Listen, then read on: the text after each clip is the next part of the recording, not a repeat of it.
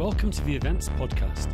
I'm your host, Dan Taylor, and each week I talk with event professionals and entrepreneurs about how they plan, promote, and run their events. We help you build your events empire by growing your business using live events, whether you're running community meetups or conferences, trade shows, and other events. We focus on finding actionable tips that you can use straight away. We want you to get more attendees, produce epic events, make more money, and most importantly, to do it all with no stress. This podcast is sponsored by EventsFrame. Check it out over at eventsframe.com. Make the switch from Eventbrite today to our amazing ticketing and registration system with no ticket fees. Most ticketing systems charge you a minimum of 3% of the ticket price, but we just have a flat, low fee with no ticket fees and no restrictions. There's literally no system out there that is cheaper than EventsFrame. It's also super easy to use, and you can embed your tickets in your website, or you can use our own website builder, which is really simple. We have amazing options to apply all kind of discounts and all the features you'd expect from a much more expensive system like QR code check-in. Go to eventsframe.com, that's E-V-E-N-T-S F-R-A-M-E.com for a free, no-risk, one-month trial. Hello and welcome to the Events Podcast. Today I'm delighted to be talking to Roman Grigoriev, uh, calling from London. He's the founder of uh, which is a company that links together photographers and things for event producers. And we're going to talk a bit about his story and also how people can leverage content to maximize engagement. So, hi, Roman, how's it going? Hi, Dan. All good. Thank you very much. Thank you. So, Roman, just to set the scene, like, where are you? Tell us where you are. You're in Soho. Like, are you in an office or are you at home? Like, what, where are you right now? No, no. So we, we, we are in a place called Wayra. Uh, so it's Telefonica's, the large uh, mobile telco uh, provider. So they have a corporate accelerator called Wayra. And we got into the accelerator program two years ago. And so we're still here with them. Okay. So that's bang, bang in the middle of Soho uh, next to Piccadilly Circus. Cool. So, Roman, we were just talking before the podcast, and you've got quite an interesting story. Like you were born uh, in Estonia when it was still part of the Soviet Union, and you ended up coming to England. So I think it's just good to talk a bit about your, your background, like how, how things started for you, how you got into entrepreneurship, and how you ended up coming to the UK. Um, absolutely. So always been sort of an entrepreneur, basically a problem solver. That, that, that's what gets me out of bed. I see problems people have, and I want to solve them. Uh, could have been, could have become a programmer or developer. Instead, cho- chose the entrepreneurial route. Started experimenting with businesses in Estonia still when I was in uni. But then what, just what, realized- year, what year was that? Like, was it? I guess the Soviet Union had ended by this time, and it was a free economy and everything. Yeah, yeah, and, and Estonia is a very different world from. So Estonia is way ahead of all of Soviet Union, former Soviet Union. Was it was it wealthy even during the Soviet Union? Was it like wealthier than other parts of the Soviet yeah, Union? Yeah, so, so it was officially called window to Europe for Soviet Union. So all the sort of Soviets from any republic coming, even from Moscow coming to Estonia, was saying, "Oh wow, uh, it's it's so cool, it's so European." So Estonia was that window, and it was closer to Finland and Stockholm, uh, sort of Sweden, than to Soviet Union. So it, not, not necessarily wealthy. Not, none of Soviet Union was wealthy, but it was more open, more European. Sure. And even in the 90s, when all these sort of terrible things were happening in Russia, in Estonia, we had uh, the prime minister, aged 25, 27. All the cabinet ministers were very young, very technocrats. And the whole idea about Estonia is that it's so small. We were only 1.4 million people, and there, there aren't any natural resources. So there is no, basically, there is no corruption. There is no, uh, it's just proper European state but it's also small. And so for me, um, I grew up basically in a European state, even though sort of uh, I, I, grew up initially in Soviet Union, but then in the 90s. Um, in Estonia, I, I, was almost like growing up in Finland or somewhere else. You didn't feel the difference. You didn't feel this uh, post-Soviet uh, I don't know, legacy. Was, wasn't Skype founded in Estonia? exactly, exactly, exactly. And IT started taking off very soon, sort of in 2000s. We, the government was all e-government by mid 2000s sort of notice uh, so all the taxes could be filed online. Then all the internet banks, uh, we had internet banks in 2000, 2001, where, I mean, we're still in Britain, we're getting to that now with uh, Revolut and everyone else. Um, yeah, I'm actually, I'm actually an Estonian e-resident. I, have never done anything with it. I just, I just thought I'd apply for it. It looked interesting. And I went through the process and I had to go to the Estonian consulate in Prague and get my e-residency card and stuff. And it's, uh, it's quite yeah. funny, you know, interesting program. But, but it's, yeah, and, and even opening companies in Estonia, it took me, I mean, of course, in Britain, then I managed to open it in an hour and a half. But in Estonia, even 15 years ago, when I opened my first company, it took me like two hours. So it, it's always been super smooth, super easy. But the challenge was it's 1.4 million uh, and relatively, it, it just, the, the, when I moved out of Estonia 15 years ago, startups weren't, even though it was very technological company, startups weren't a thing yet in Europe, not just in Estonia. And so I could see that there isn't anything you can, you can't basically change the world. You can't uh, build something huge out of Estonia. You could be very local business, but not sort of global. Of course, now that has changed, and Estonia has for 1.4 million. We I think have five unicorns. Um, so it's doing really well now. But back then we went. And so I thought, where can I go? And I went to America, spent a bit of time there, but it was for me just for my liking too far, too, too much of a commute to Europe. Uh, and London seemed like the ideal place. Yeah. And I guess you spoke English as well, so it was a logical place for this reason. Yeah, yeah. So in that sense, Estonia is very literate, and English is well. There are two languages, Russian and Estonian. Uh, and for everyone who is ethnically Russian, like myself, from Estonia, they speak two languages, and English is always third, and you speak it from uh, grade two or something. So yeah, it, no problem. Even though coming in here and when you hear Cockney accent or something, that was that, that took some time to getting used sure, to. Sure. And now it's fine. And what did you do? Like, what was the first thing you did in the UK when you arrived? Property. You'd be surprised, but I sort of capitalized on my Russianness uh, and went into property. I then did my master's degree in Oxford Brookes. I became the first Russian speaking chartered surveyor. So I was valuing properties uh, across London, all those multi million pound properties. How was this like? Tell you, you must have a couple of interesting stories because you mentioned before you were dealing with a lot of these you know oligarchs or kind of junior oligarchs who were buying property like what what was like some crazy things that happened with with these guys i imagine i always have i have images of them just turning up with suitcases full of money saying buy me a buy me a place in mayfair or something yeah, so, so I, I missed that wave. Um, as far as I understand from my sort of peers back then in the mid noughties, that that was the case in the 90s when okay, London, La, La, La, London was kind of laundromat of the world and all, all, the dirty money coming in. But then in 2000s, they started screwing uh, basically all the bolts and making sure that it doesn't happen. And by the time I entered the industry, it was not, not squeaky clean, but really, really clean. But the, what you'd be surprised is what we see about all those Russians is it's, it's very different. We all think that it's always government officials or something, but there are loads of great business people who have a lot of money because it's a huge country and they don't like being there. Uh, yeah. So they come here, send their kids to schools. Uh, but what surprises me is always they a lot of them adopted the same way. Uh, like Mark Zuckerberg and all the IT entrepreneurs in Silicon Valley, they go and look at a house for 50 million and they walk out of a Uber taxi cab uh, or something else wearing sneakers. So no Gucci belts or, yeah, or something yeah. like that. So they, they ever, I mean, it would still be expensive sneakers and expensive training sh- uh, shoes. Yeah. But yeah, no bodyguards, um, no nothing. Even though in the 90s in Russia, you always had those assassinations, even at, also for normal business people. When they come here, they're absolutely fine. They're absolutely relaxed and they love, yeah. So it's a very, very different world. Right, right. So how long did you do this for then? Gosh, it's from 2004 to 2000, so before I founded Splento, so almost 10 years. When, but whilst I was doing property, I still sort of started dabbling in startups uh, and trying to understand the tech world. I had my mobile app development studio uh, then did voucher code, created a pan European voucher codes uh, website, uh, and sort of game, gaming gaming studio. So loads of different things. So what, were uh, you using the money you made from the real estate to, to, to put to start the, the app development and stuff like that?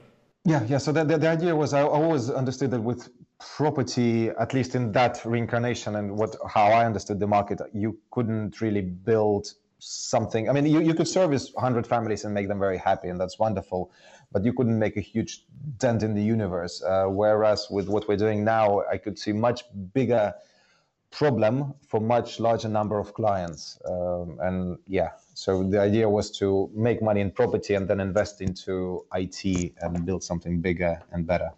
Okay.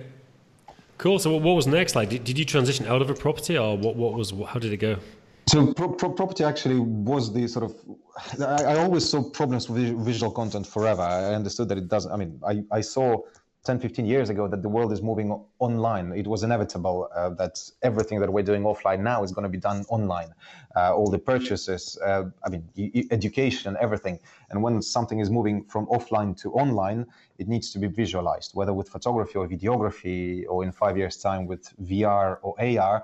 That's going to happen. The same is going to happen with events. Uh, so it's just a matter of time now you probably have I don't know VR at one in one thousand events give it five years, every single one is going to have it.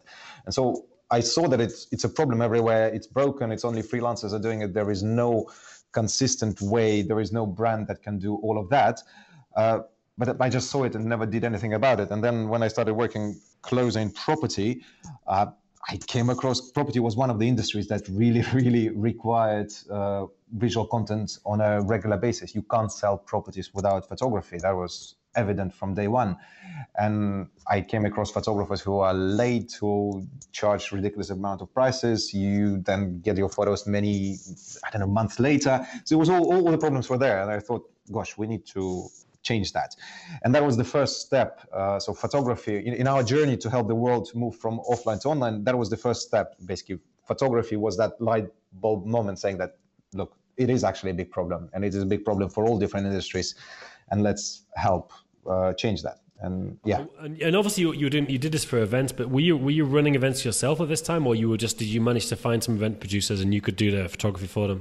Yeah, yeah. So the, idea with events, so with my property company, we run some events ourselves. So it's inevitably any business needs sort of any successful or not necessarily successful but any business needs to organize events whether it's for them internally for their customers for their partners so every business needs events, and so we were running our own and came across that problem. Uh, but now, for, for, our business, we are actually working with a lot of large event producers, small event organizers. So it's a whole mix. But yeah, uh, personally, so events business for me has was never sort of my main business. I never did events as a business for living, but we always organized and did loads of events. But, but when you started this marketplace for photographers, did you think um, we're going to go after event producers, or did you did you think we could do this for anyone, and, and they were the people who expressed interest, or how did you end up in that kind of sector? It, it, iterations. So that was pivoting in iterations. We actually initially started with uh, property photography, then realized, gosh, actually there, there is there are problems and margins are wrong and lo- loads of other things that were wrong with property. So then we pivoted to B2C. Again, the unit economics didn't stack up, and then we found that actually events is the biggest market of all has some of the biggest problems, especially large events, uh, and our solutions were suitable for it. So yeah, we had to build out funnels uh, and work actively to pursue event industry ourselves. Yeah. I'm curious how you did that because obviously there's probably some people listening to this. I'm just thinking who are like marketing their services to event companies. Like, how did you how did you go about figuring out who was running events and how did you get in touch with them? So it's uh, it's the usual. So there is no silver bullet. Uh, just like with anything, there is a whole sort of marketing 360, and it's not just marketing; it's uh, sales and business development 360. So you go from direct sales to providing content to search optimization to so social media doesn't really work that much. Uh, but yeah, then going to events where event organizers are. Uh, that's probably one of the biggest uh, benefits for us was actually there are events, huge conferences for event organizers, um, and so we are a regular feature there as well. Um, yeah. So yeah, but it's it's never that, that's what I've come to realize over the past many many years is that there is there is never a silver bullet. You know, many start. Like... Just to step in here quickly to mention our sponsor, Events Frame, a project I'm co-founder of, and I want to mention our integrations, which we believe are the best available. Firstly, payment integrations. You can connect any payment gateway such as Stripe, PayPal, on Braintree, or even bank account or take cash. You can connect everything to EventsFrame. We also have the best marketing integrations out there with every email marketing system, including MailChimp, Zapier, Infusionsoft, Aweber, Drip. And we've got deep integrations with all the social media platforms like Facebook, Google, and Twitter. We've got thousands of events live on EventsFrame right now, ranging from small community meetups to huge trade shows and conferences. Check it out over at eventsframe.com. That's E V E N T S F R A M E.com. And now, back to the interview. Because when I talk to event producers about how they market their events, there's all, mm. you know, different people have different areas of expertise, and some people get really good at social media and different things. But I think the main thing is just like I had one guy on who runs the marketing meetup, and he was saying you just got to take massive action. You have to just call a lot of people. You've got to be on LinkedIn, find everyone, email them, follow up. Like it's just like it's a grind, and I think a lot of people make the mistake nowadays of running events or, or any business, but especially in events like of, of thinking you know they want to hide behind a computer and automate the marketing process, and you can definitely do that to some extent. But I still think in the beginning I have I, I don't know any businesses who didn't succeed in the beginning without just manual huge amounts of effort chasing down people you know manually. Yeah, you're absolutely right, Dan. It, it, it, it's about a lot of hard work, but they, with time, you then have to fine tune and understand where you have the highest ROI, and then start fine tuning those processes. But initially, you're absolutely right. It's you just go uh, sort of channel after channel, audience after audience, and just test uh, a lot of manual grind. But once you're seeing the results, it's about measuring and figuring out uh, sort of ROI on a specific channel and then scaling that channel. So how like you've obviously worked with a lot of event producers with your photo service. Like what what what tips could you give people running events from what you've learned? Because you mentioned about leveraging content. Like what what have you seen that's good of how they what they have done, especially people you know starting running their first event or whatever. So it, it, it's it's definitely a lot about visual. So it's not again no silver bullet. So it's not just one thing, and you have to experiment. And it depends whether how big the event is, uh, how many attendees, how many days it's going on for. Uh, so the, the first thing would be experiment. Don't think that once you get a I don't know a photographer or videographer or live streaming or you empower your audience to take photos and share that or whatever other solutions. There are hundreds and hundreds of them uh, that something is going to work for you. There are all different solutions for all different types of events in different geographies because we, we work worldwide. Uh, and something that works here in London it doesn't work at all in Hong Kong. So but, but the, I think, well, what are some like basic things? Like, for example, I, I, I, when I run events, I encourage everyone. I give it, I put the hashtag everywhere. I constantly tell people post on Twitter, post on Instagram, use this hashtag. Like that, that's like a basic thing. People can, you know, encouraging, try to get trending on the hashtag and try to, you know, tag a bunch of people and get people sharing your, your content. You know. Mm-hmm. That, that, that, that's a really good one. Uh, there is a challenge that a lot of, I think the recent statistics are saying like 80% or 85% of all social media interactions are actually happening in those dark uh, social media nets, i.e., private WhatsApp groups of people between themselves or colleagues between themselves sharing content, sharing uh, photos, sharing, I don't know, screenshots of presentations where you can't even track. So everything you're seeing in on Twitter or on Facebook that you are encouraging, you're actually just seeing a tip of iceberg. Everything else is uh, WhatsApp. I mean, yeah, everyone now. I mean, so many WhatsApp groups now where just people share a bunch of things. Yeah. So, so, so basically, you should encourage people to or share galleries with them or, or something or content. So basically, you, you need to give them tools that you can then track. So if you're doing a presentation, how, how can are you saying what can, could people start sharing to WhatsApp groups? Do you think, or, or how how could they use that kind of stuff? Do you think? Yeah, yeah. So for example, if you're doing a, a presentation somewhere, give everyone a link to that presentation presentation, for example, I don't know, we were using Beautiful AI, whatever the, the, the service is, and it actually is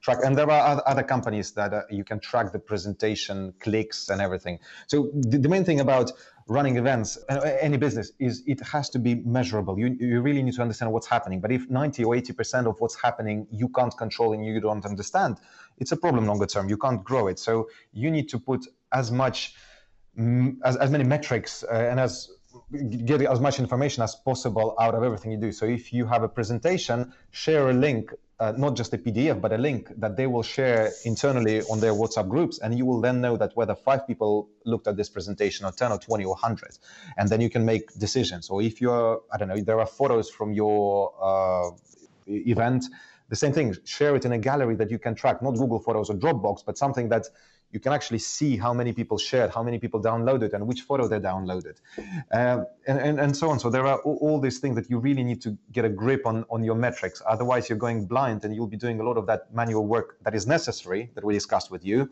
but you don't want to do a lot of manual work that is necessary forever. You want to do it initially once you organize your 5, 10, 20 events then you understand what's working and how. Good idea. I think getting every presenter to put a bit.ly link to the presentation oh, make, link, yeah. biggest slide, and, and also make them. I would I would like what I've done sometimes is they have to, every presenter has to have the same opening slide and then a and a slide which has some information about the event, you know, with a link so people can. Awesome. You know, absolutely, absolutely, yeah, yeah, that's that, that definitely the case. Um, so yeah, that, that, that, that's one of the things. Uh, second thing is there, there is what, what we're seeing at least with bigger events, but with smaller as well, is the sort of walk-ins and last-minute attendees. So you have planned your uh, event, uh, you're sort of making a huge push leading up in two, three, three months' time to it, and then suddenly sort of last minute it's it just how we are now how, how this society is built is that we sometimes do things on a spur and that's happening more and more often and you need to embrace that but also you need to encourage people to share as much as possible so you get more of those walk-ins and last minute orders. Because that's from what we can see it's getting bigger and bigger. Uh, it used to be 5% at big trade shows it used to be 5% uh, walk-ins and last minute attendees. Now it's growing almost doubling. And we get, can... i mean even our events we get something which are google events for schools we get something between 30 and 50 percent register in the last month. Like that's wow. last month or last minute? Because last month. Well i mean month. that includes last minute but yeah in, in, the last month and the last minute you know. Yeah yeah yeah. But but, but there are literally sort of you, you have a conference for three days and then people hear about you in the first day uh, they never heard of you but then someone went to that on the first day. They shared everything online. I don't know they shared their presentation content. They're saying oh what a wonderful presentation about this so and so and then you have two more people walking in or 10 more people walking in or whatever 5% more walking in and so you need to encourage how, how do you so how, how do you use this to get more attendees like last minute so because the presenters haven't presented yet are you saying the presenters should be sharing their presentation like beforehand to, to, to get people to register last minute no, no, that, that, that comes back to sort of enabling your attendees to share as much as possible and giving them all the tools. So if you're giving them the tools of, I don't know, just a screenshot. So imagine there is a great presenter, I don't know, a CEO of some company uh, and all they have is that attendees are taking a dodgy picture of a dodgy presentation. Instead, if you do that first slide that you said that, look, all your photos are going to be here, your presentation materials are going to be here. Uh, if you like it, share it.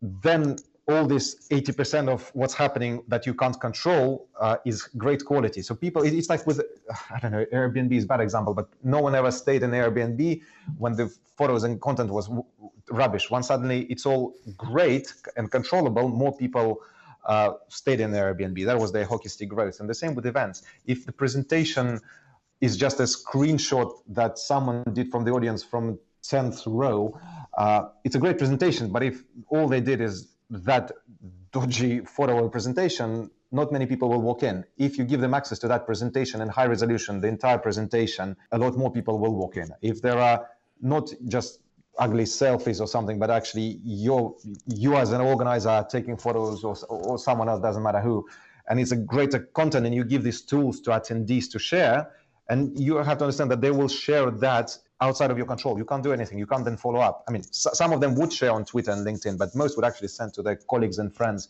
and saying, "Look, I'm sitting at this conference about uh, G- uh, Google Apps. It's wonderful. Here is here's the full presentation. Someone will see it, and if it's in good quality, they will come in the next day. So sure. the whole idea is about quality. Or, or yeah, and, they can even send links to the schedule. Like we use something called Sched, which gives an online schedule. You know, if you encourage people to share that, they might share it out beforehand, and people can exactly. look, click on the individual sessions and things.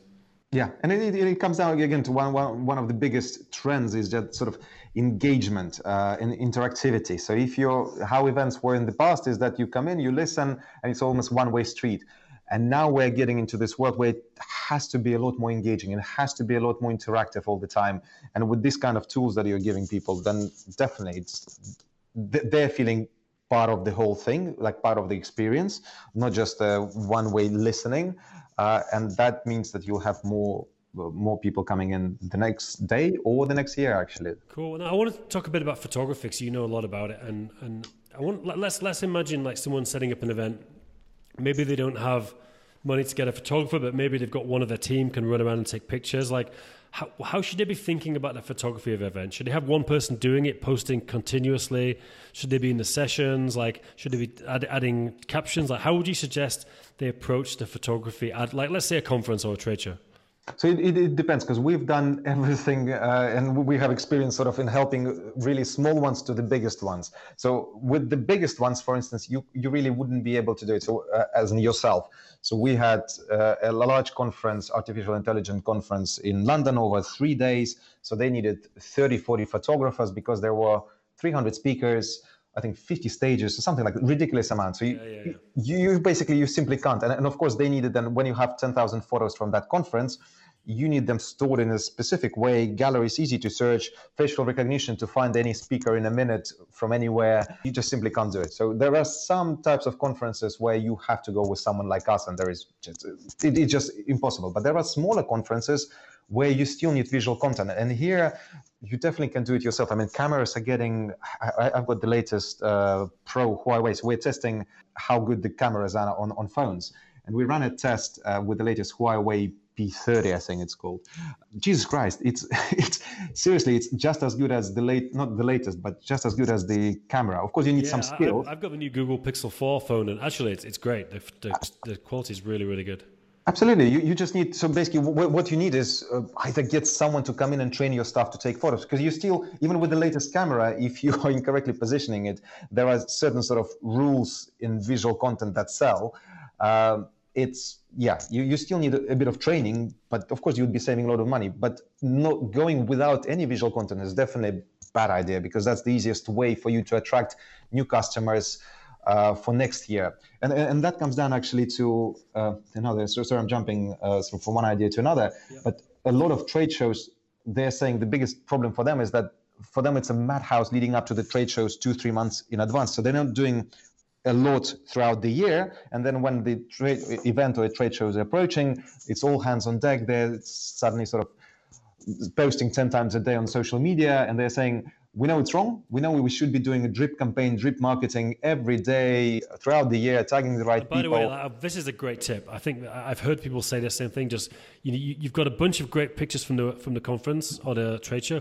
Just start sharing them out over the year. Hey, what a great time we had yeah. this session. Here's a link to the link to the speaker. You know, posting it on everything on LinkedIn, Twitter, Instagram. I think that is a great tip.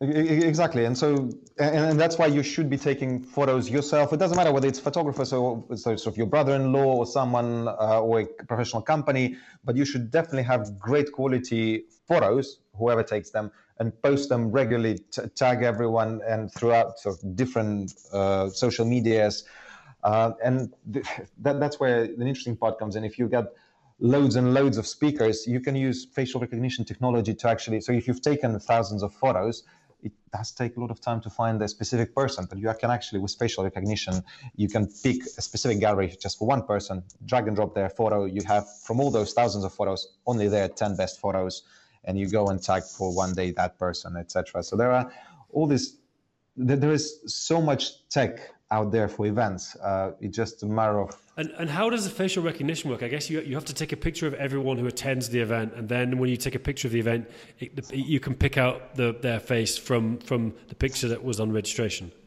Yeah, you, you can do that, or you can do with. Uh, so, for example, we, we have that. Um, I don't know if you know of London Tech Week.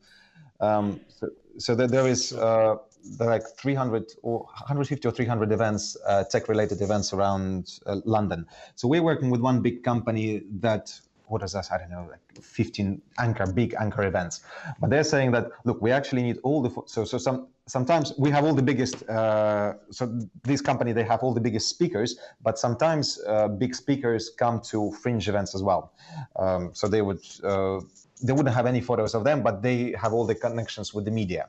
So they're saying, I don't know, we have a CEO of, let's say, Facebook uh, attending a different event, but we don't have their photo. How can we find it? So what we're doing with them, for instance, is that we're providing just our technology platform where everyone will upload the photos. So we're not taking those photos at all. Uh, we're just providing the tech. They're uploading all the photos there. Everything is automatically facial recognition tagged, and then someone from any any event organized during London Tech Week can drop an image just of any person of you dan for example into our gallery and then you have all the photos of you from all the events uh, together. So it works only for big events and sort of multi-day conferences like i don't know uh, mwc uh, or london tech week.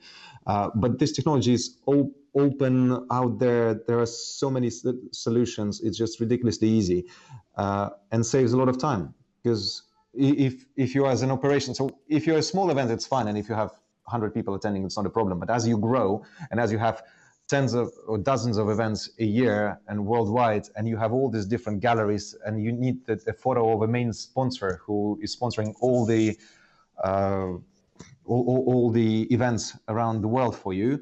How do you do that? You can either put an intern, and they will spend 10 hours doing that, or you can just use this facial recognition technology or logo recognition technology. So there is loads of stuff helping sure. out.